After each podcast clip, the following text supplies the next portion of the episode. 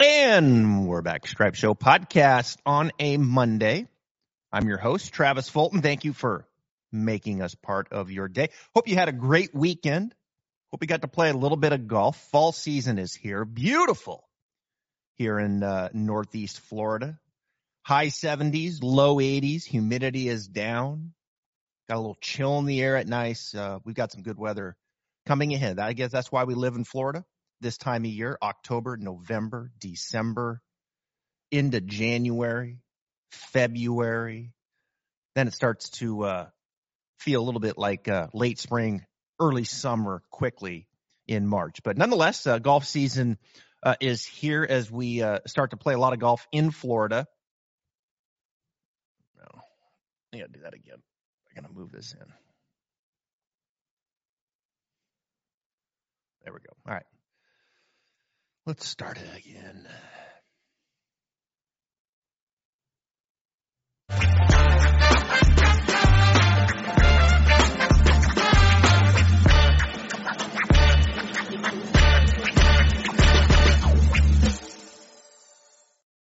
And we're back, Stripe Show podcast on a Monday. I'm your host, Travis Fulton. Thank you for tuning in. Hope you had a wonderful weekend full of golf, maybe some Major League Baseball playoff action. Go Rangers.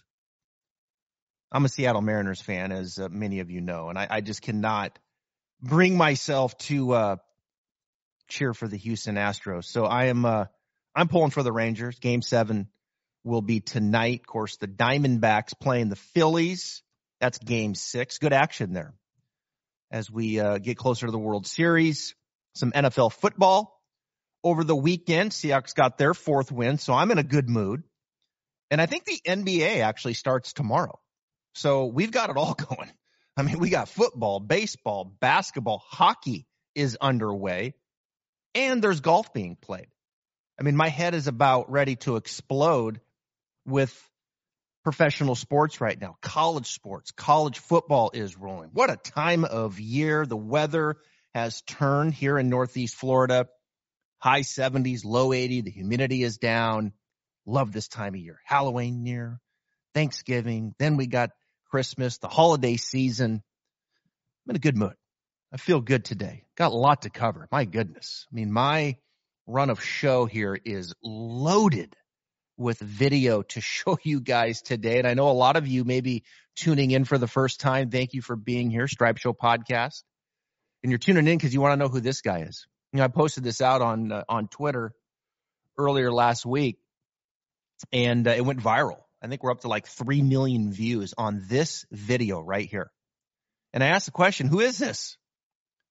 And if you get it right, I'm gonna I'm gonna send you a free training program. One of my five training programs that I have at travisfultongolf.com. And I think I'm going to send the driver my total driving program. I actually videoed this, by the way. So who is that? Well, I'm going to tell you. I'm going to tell you. We're going to get to it.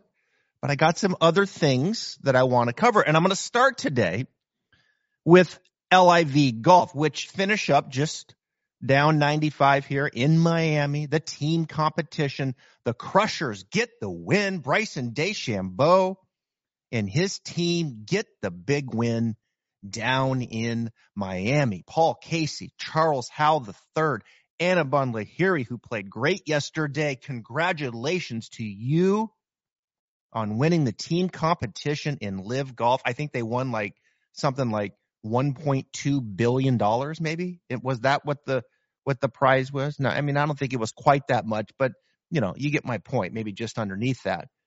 So they get the big win and uh, and liv golf comes to an end. Congratulations guys. Wow. That is fantastic. That's it in liv news. Let's move forward to the pga tour.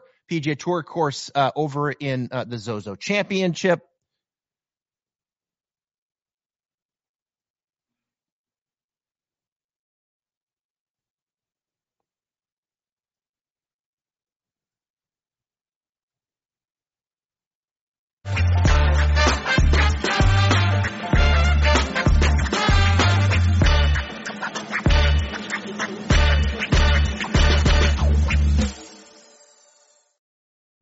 back. Stripe Show podcast on a Monday. I'm your host, Travis Fulton. Thank you for tuning in.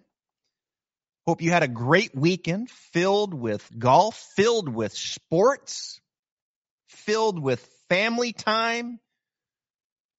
Man, there's a lot going on right now in professional sports. My head is about ready to explode. Love sports. Love all sports, not just golf but all of it. And uh, the baseball season is winding down. Major League Baseball, the playoffs. Got a game seven tonight. Rangers, uh, Astros, game six over in the NL. Diamondbacks and Phillies. NFL football, of course, on Sunday. College football on Saturday. The NBA starts tomorrow. NBA season starts tomorrow. We've got college rolling. I mean, there's so much going on. It is unbelievable. I love this time of year. Absolutely love it. I love it for the sports. Of course, professional golf is rolling. We're going to get to that here in a second. But uh, I, I just love it for the weather too. And and you know, down in Florida, we don't. It doesn't feel like fall yet here in Northeast Florida, but the weather has changed. Finally, lower humidity, high 70s, low 80s, and that feels amazing, especially when you get down in like the high 50s at night. You put a jacket on. I mean, anytime he gets like 64, you put a jacket on here. I mean, that's cold. Um, but the weather feels great. It really does. Halloween is near for the kids. Then we get into the holiday season. So I just love everything about this. I'm in a good mood. The Seahawks won yesterday and I feel good. And, and I have so much that I want to share today. So many topics in golf that I want to get to. Uh, I don't think I've had, I, I have a kind of a run a show here in my system and I have the videos loaded in. I don't think I've ever had this many videos loaded in ever. Uh, we are going to get to all things Collin Morikawa today. I am going to share with you his patented Operation Drip Fade. I got a full breakdown of that coming on all of my social media platforms. Uh, I love the way he hits the drip fade. You know what's interesting with Collin? He actually hit a draw in college uh, his coach, longtime coach Rick Sessinghaus. I was one of the first guys to have him on a podcast when Morikawa was, was kind of starting to bubble up his first major championship uh, out there in Florida or in California. And um and I had Rick on and and we we talked about a lot of stuff. This was uh, this was a couple years ago, two and a half years ago. Right when I was starting the podcast. And uh, he just dropped the nugget. He said, you know, Collin Morikawa in college, he would play a draw. Everything was a draw. I was like, really? And he says, yeah, we, we turned pro and all of a sudden the ball just started dying right. And so we kind of switched the fade. So there you have it. Turn pro, all of a sudden the ball's dying right. And he's like, hey, we're just going to play the fade. And, uh, and he has a patented fade. I'm going to show you that. I'm going to show you a little bit of short game as well. Um, he worked with Parker McLachlin. Parker is a, is a friend of mine. He's a friend of the podcast. I've been texting with him a ton over the last couple weeks. Um, I'm going to show you Morikawa's short game technique. We're going to look at a lot of short game technique, big debate going on out there on a lot of the changes that Collin Morikawa, excuse me, that Viktor Hovland made with his his short game, which kind of mirrors Jordan Spieth and moving the low point forward as a function of the head going forward. Joseph Mayo, wonderful teacher, uh, someone I've learned a great deal from. I've been texting with him a lot. He doesn't do podcasts, but if he does do a podcast, he's going to do mine. So we're going to work on him. And of course, he's out there, you know, and he's really spreading this love around this particular technique. And, and we're going to look at some of that technique and we're going to compare it to uh, some other technique that we see with like a Max Homa, that we see uh, with the Ben Griffin, that you're going to see with the Collin Morikawa. And, and I'll just show you the difference and maybe some of the pros and cons to both. I mean, both of them can work. Uh, but I'm going to show you uh, and kind of explain to you a little bit about both concepts. We'll have some fun with that. Also, I'm going to show you Collin Morikawa's putting, and uh, he's been he's really uh, he's really been working hard in his putting. It sounds like maybe he found some things over there in Japan. I'm going to show you his right hand grip. Very interesting. Works with Stephen Sweeney on his putting. Another swing that people seem to be very interested in is this one. I had no idea that when I posted this video on Twitter, that it would do, I think it's up to close to 3 million views. And I asked the question, who is this? Who is this guy? I videoed this, by the way. And a lot of you said Justin Rose. You said, Travis, that's Justin Rose. I can see that, by the way. Like, I can see a lot of some similarities there, especially to the top. Change of knee flex, that lead arm depth, the way the shaft's kind of just gently to the left, the way that he comes through to that high finish. I can see a lot of similarities in Justin Rose. Is it Justin Rose? It's not Justin Rose. A lot of people said Jordan Spieth. Jordan Spieth. Eh. Not Jordan Spieth. There's some funny answers in there too. I was I was scrolling through uh, Twitter and Instagram, and there were some funny answers. The winner and who this is, I'm going to tell you after we do a little breakdown here of this guy, because it's not this guy either, although you can see some similarities there um, as far as how he goes to the top. Now, Morikawa, I want to start here with this drip fade. I'm going to take you through this breakdown. I'm going to bring the mystery guy back in, and I'm going to tell you who it is. It's not Justin Rose. It's not Jordan Spieth. And it's not Collin Morikawa. Now, I have a training program at travisfultongolf.com. It's called Operation Drip Fade. A few weeks ago, uh, we we did a breakdown around Operation Baby Draw, and a lot of you went and got the program. Operation Baby Draw is probably my most popular program, but uh, this one's a f- pretty close second. Operation Drip Fade. Now, when you go to hit a fade, one of the things that I like to see when I move someone to a drip fade or more of a fade bias pattern is I want to make sure that I can get them to fade the ball through the path. Okay. Getting the path to be left of the face at impact.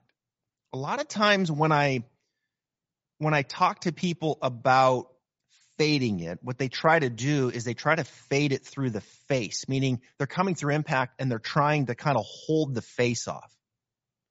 They're trying to hold the face and make it, you know, look to the right. Now, sometimes I, I guess that could apply, right? I think that there's moments where maybe, okay, I, will go down that path a little bit. But in general, I, I really want to get the face prepared in a way that that all they got to feel like they got to do is just turn and get the club to exit left. Watch this exit plane with the shaft right here. See that shaft? It's under the lead shoulder. It's down in the armpit area. That is a really, really nice exit plane when you're trying to fade it. Now, if Morikawa was trying to draw it, which he did in college, that exit plane might be a little bit higher, right? It might be kind of up into the center of the left shoulder.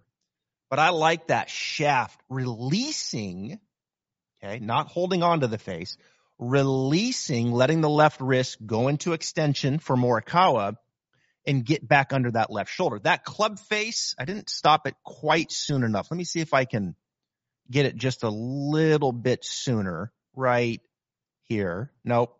Nope. Come on, Travis. Come on, Travis. Here we go. Here we go. My goodness. One more. Here we go. Watch this club face. Right there. You can see the face right there. It's looking back towards the camera a little bit. The face is not flipped over. He's released it. The left wrist has went into extension, but he's got a little layback in the face. The club face is kind of laying back and looking towards the camera a little bit. I like that. That is a wonderful exit plane. He's rotating and releasing it back to the left. Now, a lot of these a lot of the things that you're going to see in Morikawa going back and then coming down, of course, is setting that up. And the first thing with Morikawa, when you look at his lead wrist, is he is someone who gets the lead wrist flexed. There is probably a little bit of flexion in that lead wrist at the top of the swing. Now, Morikawa has a very weak left hand grip. And so with the weak left hand grip and flexion at the top, the club face is going to be relatively square. You'll see a lot of players who, when they get up here, the club face gets a little bit shut. The club face gets looking, say, up towards the sky, maybe like a Viktor Hovland or a Dustin Johnson. And with Viktor, the face is pretty much matched up to his left forearm. Okay. A lot of guys that, that get that lead wrist flex right there, when it is flexed at the top, those are the guys that fade it, right? Viktor Hovland fades it. Dustin Johnson fades it. I mean, you could certainly hit a draw from there as well. But with the flexion in that lead wrist, the one thing that you see Morikawa do really, really well is when he starts down, is he gets the hand path to arc a little bit more back out in front of him. This is a wonderful position right here that I think really illustrates getting yourself in position where you can just turn left. The club face will naturally be there. And just are you rotating left enough and letting that release back under the left shoulder to get the ball to just drip or die a little bit to the right? There's no sense you have to hold off the club face. His lead wrist right there. He's got a little flexion in it. The club shaft, that club shaft is just above the right forearm, right? You see how it's kind of, there's a little space between the shaft and the right forearm. Okay, that space in there, um, it, he's getting back out on top of it. The shaft is still pitched back though, right? He's not letting his hand path arc back out in front of him and letting the shaft go to vertical, right? He's not coming over the top. He's not casting.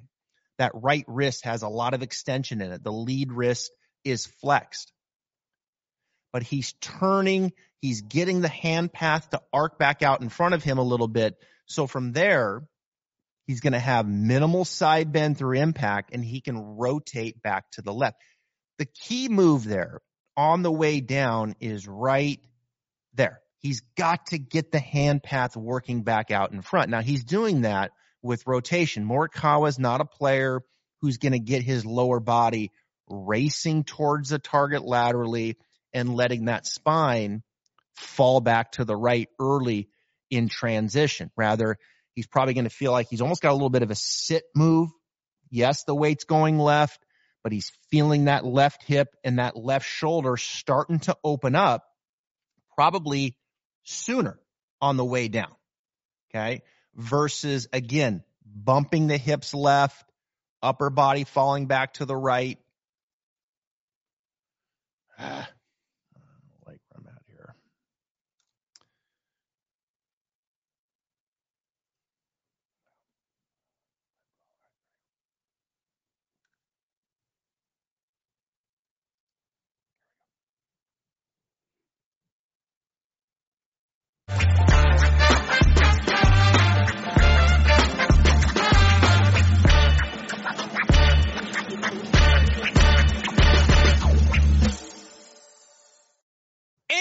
we're back. Stripe Show podcast on a Monday. I'm your host, Travis Fulton. Thank you for making us part of your day. Got a big show for you.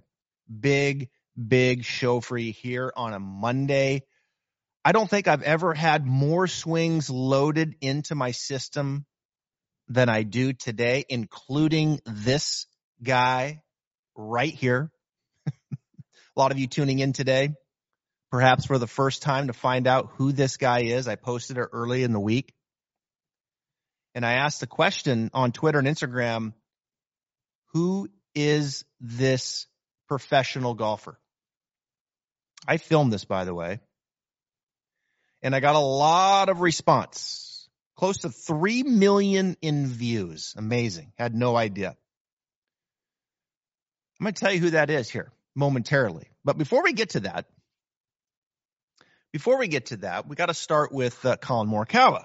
Now, that swing is not Collin Morikawa, and it's not Jordan Spieth, by the way. So if you've tuned in and you and you thought it was Jordan Spieth, it's not him.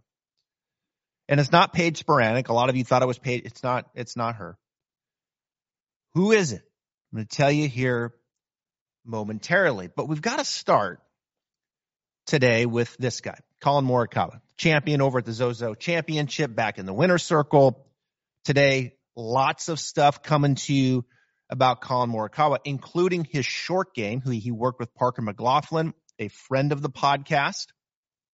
I'm going to show you some short game technique around Collin Morikawa, and I'm also going to show you his putting stroke. Works with Stephen Sweeney. Very interesting right hand. I want to have a little conversation about that. So all things Collin Morikawa. In addition, we are going to be looking at a lot of short game shots today. Big debate in the instruction industry on should you steepen the attack angle into impact a la Viktor Hovland, a la Jordan Spieth, a la Scotty Scheffler? Or should it be more shallow? Right? Use the bounce a little bit more. A la Max Homa, a la Beau Hossler, a la Ben Griffin, a la Max or Collin Morikawa. So we're going to have some fun with that. I'm going to show you uh, basically a comparison uh, between those two and maybe what are some of the, the pros and cons uh, of those two different styles. But we got to start with Collin Morikawa here in his swing because this is one of the elite ball strikers in the game. And when you look at this swing, thank you for tuning in on YouTube. Our audience continues to grow. Travis Fulton Golf on YouTube. You can watch the podcast. You can watch these swings that I'm breaking down. Thank you for joining me on audio as well. I will articulate best I can on what we're looking at. This is a drip fade, Operation Drip Fade, one of my top training programs at travisfultongolf.com. A few weeks ago, we talked about Operation Baby Draw, and now we got to talk about Drip Fade because Morikawa is the man when it comes to the drip fade. What's interesting about Morikawa, real quick, before we break this down, I had his longtime coach Rick Sessinghaus, on um, after he won his first major, and it was one of the very first pods Sessinghaus did, and it was right when I was starting my podcast. And he just dropped this little nugget on me. He said, "Hey, he said, Travis, uh, Morikawa drew everything in, in college." I said, "What?" He says, "Yeah, he he hit a draw in college." And then he turned pro and everything started dying right. So we decided to just hit the fade. There you have it, right? So he, he was a, in college, he hit a little baby draw and he turned pro and now he's hitting a, a drip fade. So what are the components that maybe started to come about as he started to hit a drip fade? First and foremost, if you want to fade the ball, you've got to favor a little forward ball position. Okay. If you move the ball too far back in the stance, it's going to be very difficult for you to fade the ball. So keep the ball a little bit forward in the stance. I think the second thing that I always like to say in hitting a drip fade is, is you probably need to borrow a little bit to the left when it comes to alignment, right? Maybe just kind of squeeze it, ball kind of starts right there, maybe left center, and then it just kind of bleeds back to the right. When you hit a draw, oftentimes you can go ahead and aim straight. And then when you trap it and with the attack angle, the ball starts a little right. It's a little bit of a push and then it dies to the left. So you can, you can usually with an iron kind of aim pretty straight and hit a little push draw. But when you hit an iron and you're trying to hit a drip fade, oftentimes I will get them to open up slightly left. Okay. I guess it depends how much you're going to say, uh, get on top of it and can get that path working to the left. Now, Viktor Hovland can really get on top of it, but he's someone that aims pretty straight or maybe even a little right. Now, Morikawa to me is not going to get out on top of it as much as Hovland. So you're going to see him probably just borrow a little bit in alignment slightly to the left. Now, what I mean by getting out on top of it is this move right here. Okay, I'm going to play this a little bit slower here and I'm going to bring it about halfway down. Okay, so from the top of the swing, you're, you're seeing him get his hand path to get back out in front of his chest. Morikawa is someone from the top of the swing that is not pulling his hands down. He is not trying to keep his shoulders closed. Right? I think in, in many ways, like 20 years ago when I got into teaching, that was very much the conversation. It was like from the top, you would let your hips bump left and your shoulders would stay closed and your hand path would just go straight down. Morikawa's not doing that. Okay. From the top of the swing, his weight, yes, is going left, but he's not taking on early side bend to the right. He's not letting his hips really drive lateral and then leave the spine in excessive right bend in transition. Instead, he's letting his weight go left and he's starting to kind of sit and maybe turn sooner. And that gets the hand path to arc back out in front, very much like Viktor Hovland. Now, when he does that, the shaft is still pitched back. The shaft is still pitched back. And what you'll see oftentimes, really good faders of the ball, you'll see the shaft just above the uh, the right forearm. You know, oftentimes I always talk about the shaft kind of laying down on the right forearm, and faders of the ball, they get it just above the right forearm. Let me see if I can stop it right in that position. You'll see a little space between the shaft and the right forearm about halfway down. Right there. Perfect. See the shaft right there? See that space between the shaft and the in the in the right forearm? That little window. So he's getting out in front there. He's getting the hand path back out in front. The shaft still pitched back, but just above that right forearm. Now from there, that lead wrist is flexed. That right wrist is extended. I mean, he is in such a great position to just keep turning and get this shaft to exit under the left shoulder. Now watch this. Love this exit plane. You will see the shaft right there well under that left shoulder with an iron. Okay. The club face kind of looking back towards the camera a little bit. It's just beautiful. I mean, it's just absolutely beautiful. So those are some of the things that you see with people that fade it. Now, the other thing that you're probably thinking about with Morikawa is his lead wrist is, oh, dare I say, it's flexed. The lead wrist, you can see at the top, flat, slightly arched, little flexion in there, not to the degree of Viktor, not to the degree of DJ, but it's certainly not extended.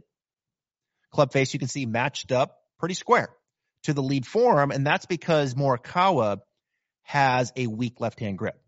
So he's got a weak left hand grip, takes it up to the top, flexes that lead wrist, club face nice and matched up. And then from there, he can really go. The other thing I want to note, the other thing I want to note here, guys that fade the ball, okay, is that they still have adequate lead arm depth. Can you see his lead arm there covering his right shoulder? His left arm is around him. Okay.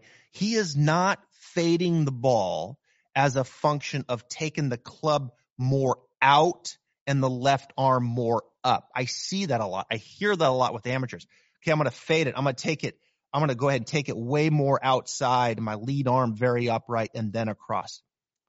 You still got to have some lead arm depth. Okay. That lead arm depth around him now gives him depth where he can then arc the hand path back out in front of him. Hopefully that makes sense because that is very much a part of my program, Operation Drip Fade. I take a lot of time for people to understand how to get things organized to the top.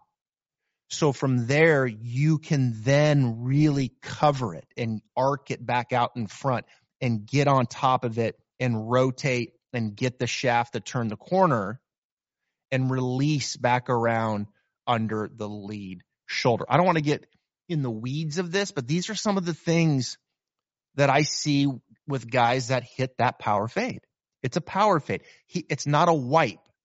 He's not holding on to the face through impact. He's turning. He's delofting the face. The face is looking slightly left. That's where the ball starts. And then the path is left of that. And these are, and these are some of the things that the components that go into this. So again, great depth to the top, weak left hand grip, um, the with the lead wrist flex. I love that. If he had a little stronger grip, the face would just be a little bit more closed, which means he's probably got to use the ground with shaft lean and rotation to help stabilize that face a little bit more. But look, you can kind of tune those things in grip, wrist uh, combination, wrist angle combination, get the face in a good position, get enough lead arm depth where then you can start to open up and get back out on top of it, cover it better. Get the shaft and to exit under the lead shoulder with release. The lead wrist is going into extension. Power fade, operation drip fade from a man, Collin Morikawa. Now back to this guy. Who is this guy? A lot of you said Justin Rose. I can see a lot of Justin Rose in this. A lot. I can see it at the top. I mean, I can see Justin Rose right there. I can see it in the finish. I can see Justin Rose right there. It's not Justin Rose. Ooh, it's not Justin Rose. I had, it's funny when I posted this, I, I thought to myself a little bit of Justin Rose, but I had no idea that probably over half the answers would be Justin Rose. It's Cam Davis. That's the winner. Cam Davis is the winner. And for those of you that picked him on Twitter and Instagram, I will be sending you instructions on how to get a free training program from travisfultongolf.com. I'm, in fact, I think I'm going to make it total driving. Total driving. That training program. He's hitting a three wood here. I filmed this, by the way. And you know what I, you know how much I like Cam Davis. And I've been touting him for a while. Expect big things from that man into next year. Thank you so much, everybody, honestly, for participating in that. I have got another one coming. Okay. And uh, I can't wait to share. I, I, I just can't wait to share it. But um, yeah, it, it's Cam Davis. We'll get you instructions on uh, on how to get your free training program. Let's move on, shall we? Let's move on and let me bring in now this. Collin Morikawa is putting. Works with Stephen Sweeney. Morikawa made a lot of putts this week. He talked about how he discovered some things uh, over there in Japan. Uh, didn't share what those things were. And it's funny, every time Morikawa starts making putts, you know, we start thinking about, oh my gosh, this guy's going to take off and he's going to win everything because he's one of the elite ball strikers. He drives the ball exceptionally well. His iron game is perhaps second to none. Um, his short game seems to be good enough, but his putting obviously is what holds him back. And so then he has a week like this, and you're like, he is going to win everything if he's making putts like this. But the reality is, is this is kind of Collin Morikawa. I mean, he just, you know, he, he he's not an elite putter, and he'll go consecutive weeks, months losing strokes to the field.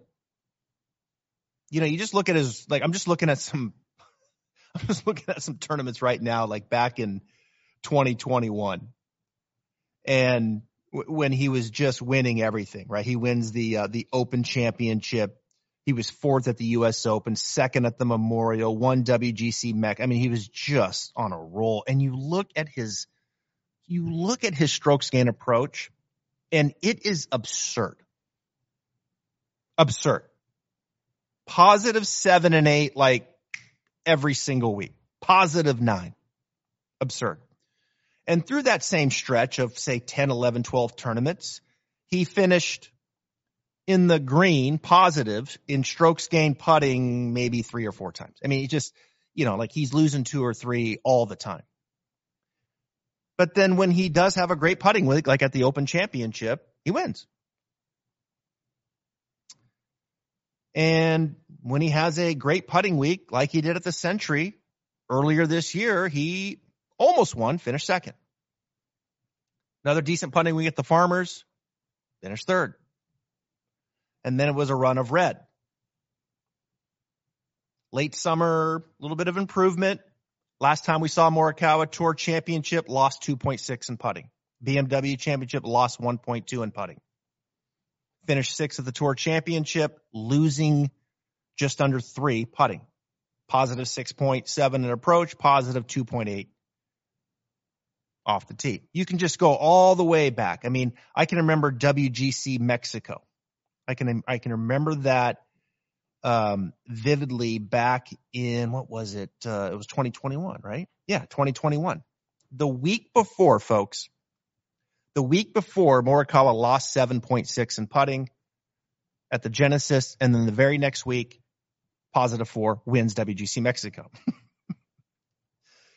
Uh, uh, the PGA Championship back in 2020.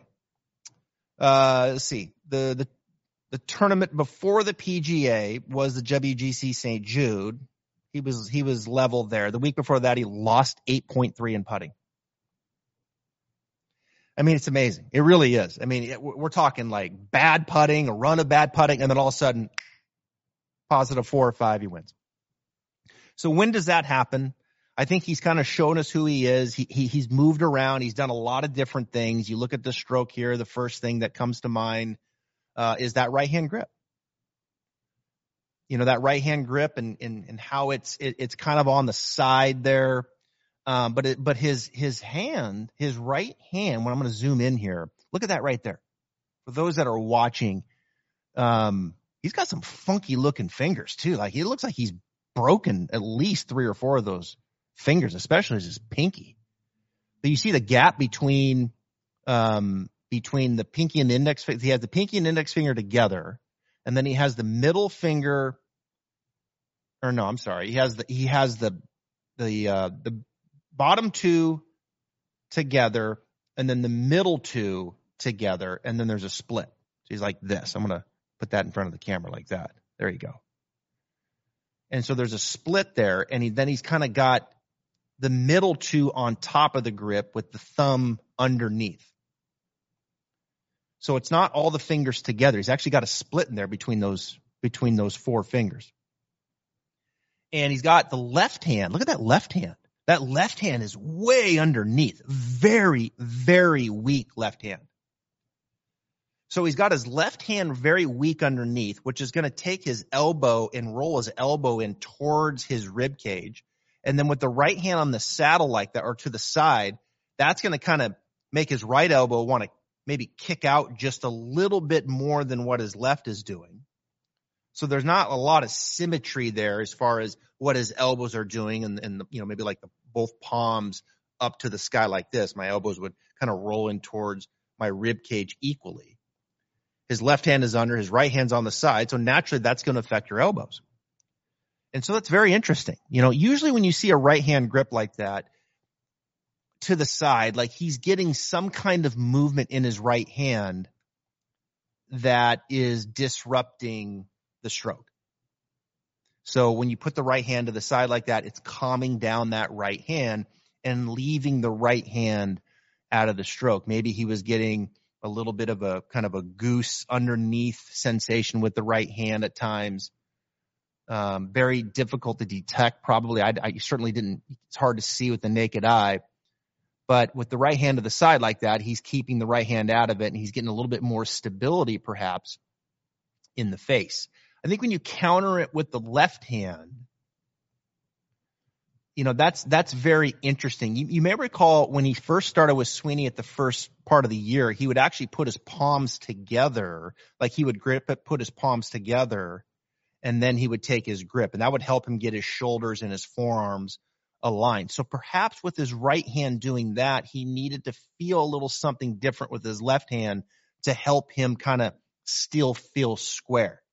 You don't see a lot of that combination right there. The other thing that I think maybe is worth a note is with that right hand like that and that that right forearm more position like that, when I putt like this, I get the sensation that the putter head wants to swing a little bit more up the arc.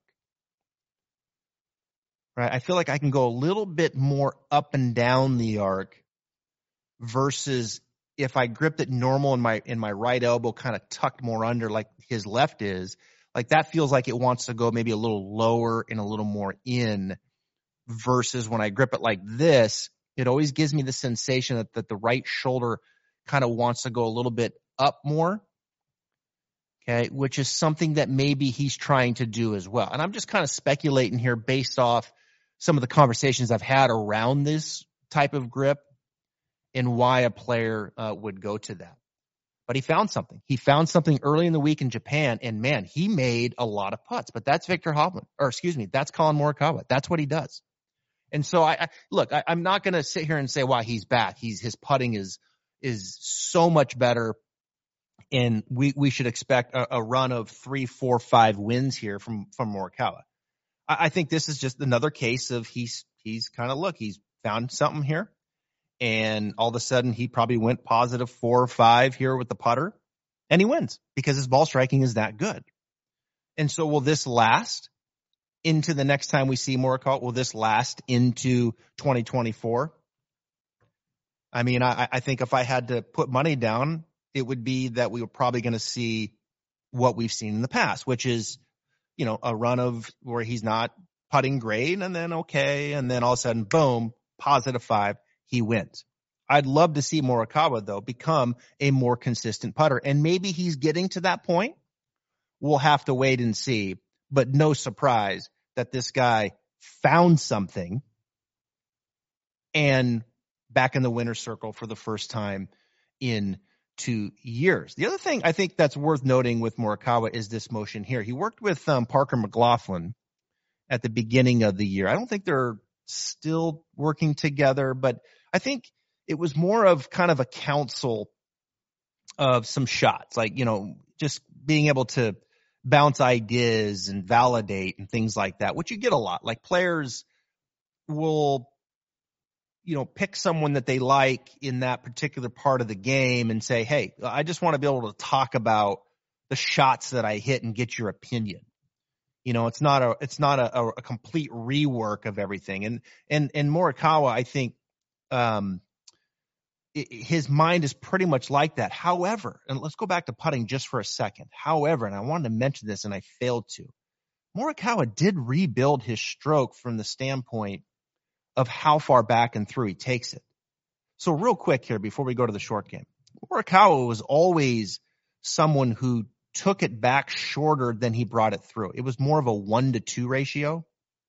You know, so let's say he takes it back six inches, he would swing it through 12 or 13. When he went to Stephen Sweeney, I saw it reverse. Now, I don't think it's completely two to one, meaning say he takes it back 12 inches and through six. I think it was, there was some video out early, like January, February, where you could see the backstroke was twice as long as the through stroke. Like that's a complete remake. You go from one to two to two to one. That's that's that's different. I I watch him now. I think it's I think it's I don't know. It, it feels like it's closer to one to one now. You know, maybe he's kind of found the middle ground. It'd be interesting. That'd be interesting to ask Steve and ask Collin, like, where is he, or is he even thinking about it? You know, but he did, for the record, go from a, a putting stroke that was short back, long through to long back, short through. Not going to get in the weeds of that, but he did do that. Now, to me, it looks like the biggest difference here is what he's doing with his grip. Uh, in the short game, you'll see Morikawa in this particular shot definitely subscribing to the shallow aspect of the shot. And that's relevant because so much of the discussion in the industry right now um, as speared from Joe uh, from Joe Mayo, TrackMan Maestro, who I think is just a brilliant mind, someone who's always been very good to me in uh, in his knowledge and his education and being able to text him and you know he's just a he's a he's a he's a real studious mind. He wants to know the science, he wants to know the facts, which is fantastic. And and so much of the of the technique that he steered Viktor Hovland to, which is right here. And for those watching, you'll really, you'll really enjoy this. You see Viktor Hovland up top there, and then you see Viktor Hovland on the bottom. And, and the biggest difference you see, I mean, the address is pretty similar, but the biggest difference is when he goes up to the top, you can see his head went towards the target on the bottom one. And that's where Joe Mayo took him, is as he went up to the top, he allowed his head to go towards the target move some weight towards the left where you see up top his head was pretty centered. Okay. Now coming down, you can see he's much more out in front of it on the bottom which is moving the low point ahead. There's two things that are happening there. He's moving the low point further past the ball and he is steepening the attack angle. Okay. That attack angle is coming down. I don't know. Let's put a number on it. 10, 11, uh, maybe versus the one up top there. Call it five, six, seven, somewhere in there, right? So the one up top, attack angle shallower, um, low point still a little he- is still ahead of it, just not as far ahead as the one on the bottom and just not as steep. Okay. And so look, that, that's different. You know, you, when you move the low point way ahead and you steepen the attack angle, well, now that leading edge is certainly going to be more involved, right? You're going to get the leading edge on the ground. And I, I tell you, in full credit to Joe and Viktor, at least in my eyes, this change, what you see right here, has turned the light on. I mean, Viktor Hovland's short game is much improved. And so you look at this technique and you see Viktor Hov or you see Collin Morikawa's head very centered, right? I mean, it's not, it's not moving forward like we, like we were seeing uh, with Viktor Hovland and the changes that he made with Joe Mayo. Similar backswing. You see these guys, these greenside shots, you don't see them put in a bunch of excessive radial into it. Like they're not cocking that wrist an excessive amount. I think that's a very important piece here. And you can see it right there, right? Look at the left arm. It's at nine o'clock. It's coming across the chest parallel to the ground and the shaft is not at a right angle. I mean, the shaft is pointing, you know, towards 10. Okay. So they're, they're, they're trying to keep out excessive radial. You can put radial into it, say in a bunker or if you're sit, if you're out of the rough, like there's times to do that. But, but I think the shot that we're debating here off a pretty good lie, green side ish, um, like that's kind of what you're going to see right there. Now, from there, his head pretty centered. He definitely didn't go left. And so the low point just past the ball. And you're going to see a little bit of shaft lead and impact. I don't think really the, the, the question here in, in the difference in the style is, is shaft lean. Like if you're going to launch the ball low, like you've got to have a little bit of shaft lean, right? And there's got to be some shaft lean in there. Okay, now if you want to launch the ball a little bit higher, then you can take some shaft lean out. And if you want to really launch it high, well, then you can start taking the shaft lean the other way. And so shaft lean to hit a lower shot, there's got to be some forward shaft lean in there. Okay, now with that shaft lean, the different discussion is is how steep versus shallow are you going to be into it, and how far did you move the low point up ahead. Now, Morikawa, at least in this particular shot, working with Parker McLachlin, um, you know, this, these are pretty, these are pretty shallow strikes, a little bit of shaft lean, low point just past the ball, and he's letting that club head kind of pass the lead wrist. This is probably a little more of a medium trajectory shot um, than what you're going to see. Let's say with this particular shot right here, Viktor Hovland. I got this from Joe Mayo. You can really see the difference in the movement. It's fascinating. I, I love looking at just different styles. I mean, that's what we do here on the podcast is we kind of bring some of these discussions to light. So you can see as he goes back, this is a much lower shot. Um, but at address, you can see the shaft just, you know, a little forward. Um, but watch when he goes back, watch the head going forward. Okay. It's going forward. Weight's going forward. He is moving. Again, not a lot of radial on the lead wrist. Now from there, he, he's going to stay over there. That attack angle is going to be steeper. That low point is moved forward. And so he's got to get that club head out of the ground, which these guys are good at. Okay. That leading edge is exposed. And look, you can, you can hit these shots even with the steeper attack angle, even, um, with the low point way forward. Like you can get the club head out of the ground, but you've got to be pretty nifty.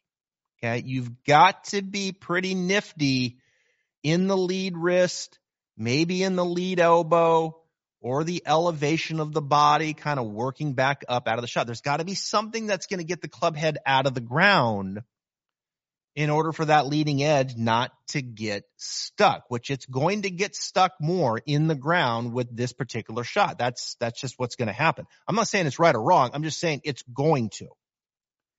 Okay. Now, tour players are, are very, very good at that. In fact, another guy that's very, very good at is Jordan Spieth. And here's um, a, a, just a good picture of Jordan Spieth hitting this shot. I mean, Jordan Spieth is a absolute short game wizard. I don't think anybody used the leading edge better than Jordan Spieth. Maybe Scotty Scheffler. Eh, let me take that back. Scotty Scheffler does. And Viktor Hovland's on his way. And so you look at the bottom there, okay, and as he goes back, his head's going forward. Spieth put a little bit more radial into it, just a little bit. I mean, why not? It's Jordan Spieth. I mean, he's gonna he's gonna max it out. Uh, but you can see impact. Look at look at the chest and the head way back out in top. I mean, Spieth probably got even a little more shaft lean at the bottom, and then they turn and they get the club head out of the ground. You know, that's the thing. They can get the club head at, back out of the ground. Spieth could, Spieth and Viktor could probably sit there on that lie and and and work that steeper attacking, work that leading edge, work that that low point wave out in front and get the club head out of the ground over and over and over and over and over and over again. To the point that they could probably hit 30 balls and you would barely know they were there. That's how good they are through the zone.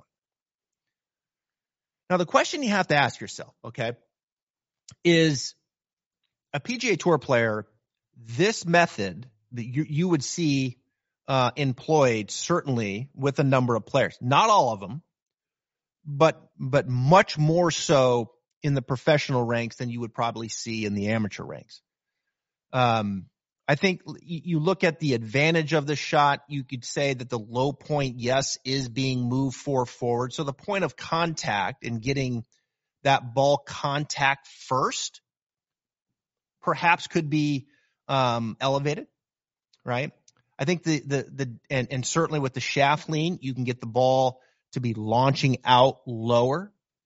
You get enough friction where you can really spin it um, coming off the face. I mean, you can really clip it and getting that club head out of the ground. So that low launch, lots of spin. This is probably where you're going to move someone to.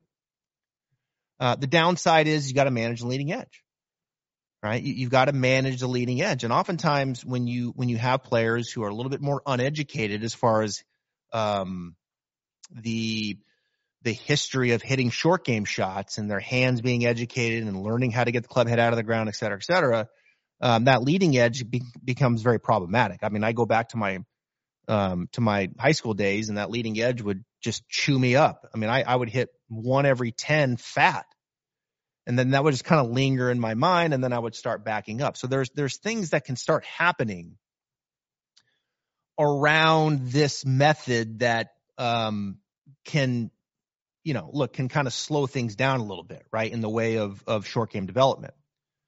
But I would say from a higher skilled player, like to me, this is this is a method that, yeah, I would show someone um, if the benefits were as such and needed as someone like Viktor Hovland that had a lot of good things, but probably was a little too shallow, needed to steepen things just a little bit move the low point out ahead, and all of a sudden now the ball face interaction is more of what he's looking for, and now he's got full control of it. And so, yeah, do you want to manage that leading edge or not? And if the answer is yes, and you want to go down this path, this is certainly um, a method that you could employ. Now you can go to this. Now we come over to let's say Max Homa right here, and you're going to see more of the wider approach. Now, this shot, I don't think is going to, you're not going to probably launch it quite as low and you're probably not going to spin it quite as much. Although you can, you know, look, you can, you can hit a lot of really good spinners this way as well.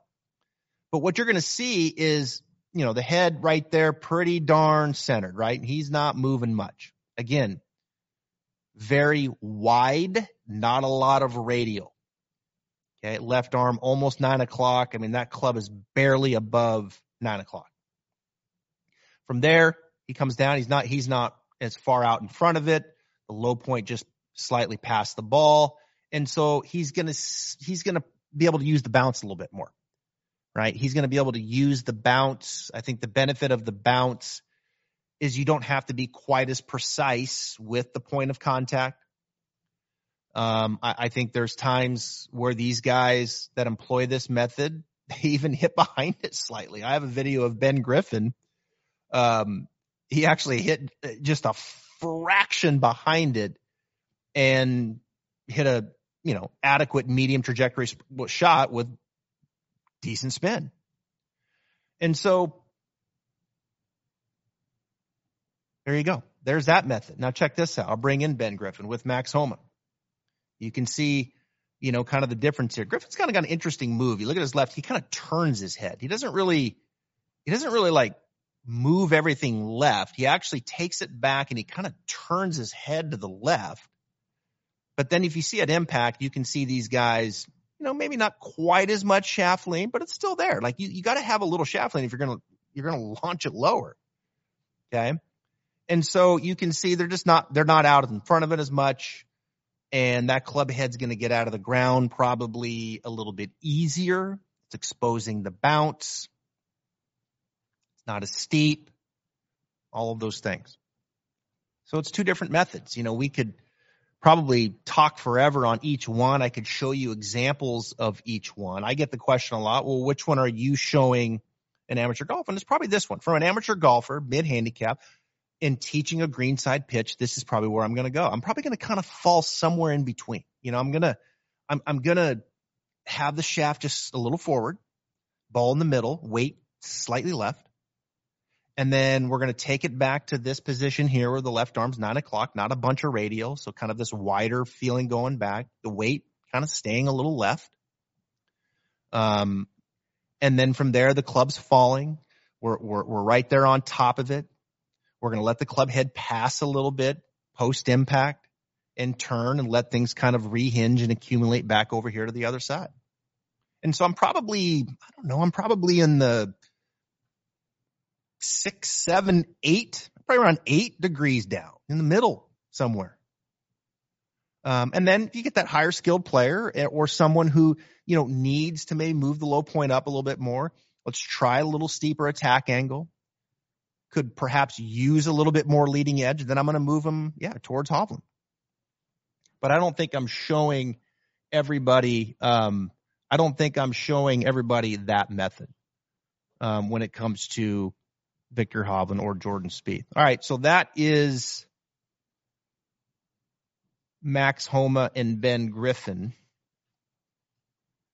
And I think that's pretty much all we have here for today. So those who participated in this, Cam Davis, you are the winner. You are the winner if you per, if you picked Cam Davis on Twitter and Instagram. All right, good good discussion today. Back tomorrow. We've got the Coody twins, Parker Coody and Pearson Coody. They'll be joining me here on the podcast. Both of the twins got their PGA Tour card, uh, and they're going to join me uh, together. That'll be fun interviewing those two together. Good guys. Can't wait to watch them on the PGA Tour. All right, guys. Thanks for joining me. We'll be back tomorrow on the pod. See you.